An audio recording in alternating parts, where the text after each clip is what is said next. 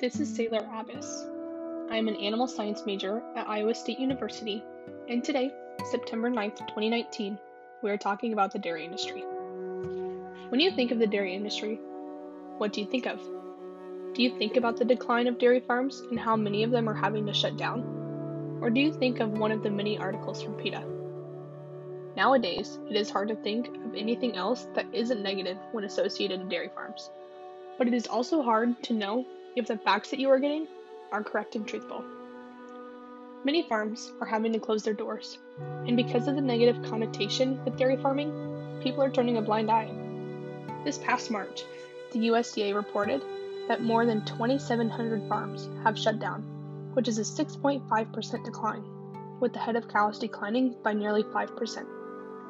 Now, this does not sound like a lot in the grand scheme of things, but the reality of it is all of these farms that have and continue to stop production are small family farms. These farms closing down are the farms that treat their animals like family. Jim Goodman, an organic dairy farmer from Wisconsin, recently shut his dairy operation down after 40 years of farming.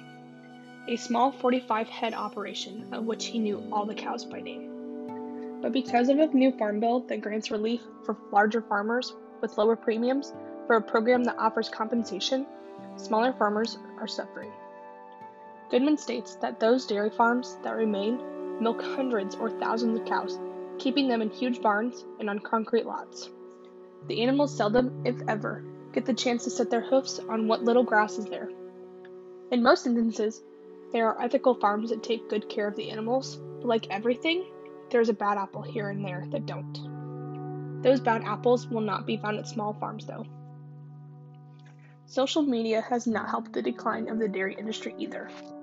In association to animal rights groups covering the few bad apples, especially with misinformation, many people think of dairy farms as something downright sinister.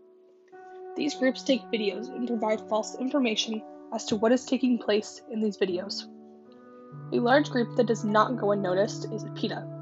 With a simple search on their website, you can find multitudes of articles showcasing the bad, the worse, and the ugly. An article that stuck out to me is one covering disbudding of calves. Some of the information is true, I will give them that, but in the way the article is investigated, it makes the farmers seem ruthless and as if the procedure is worthless.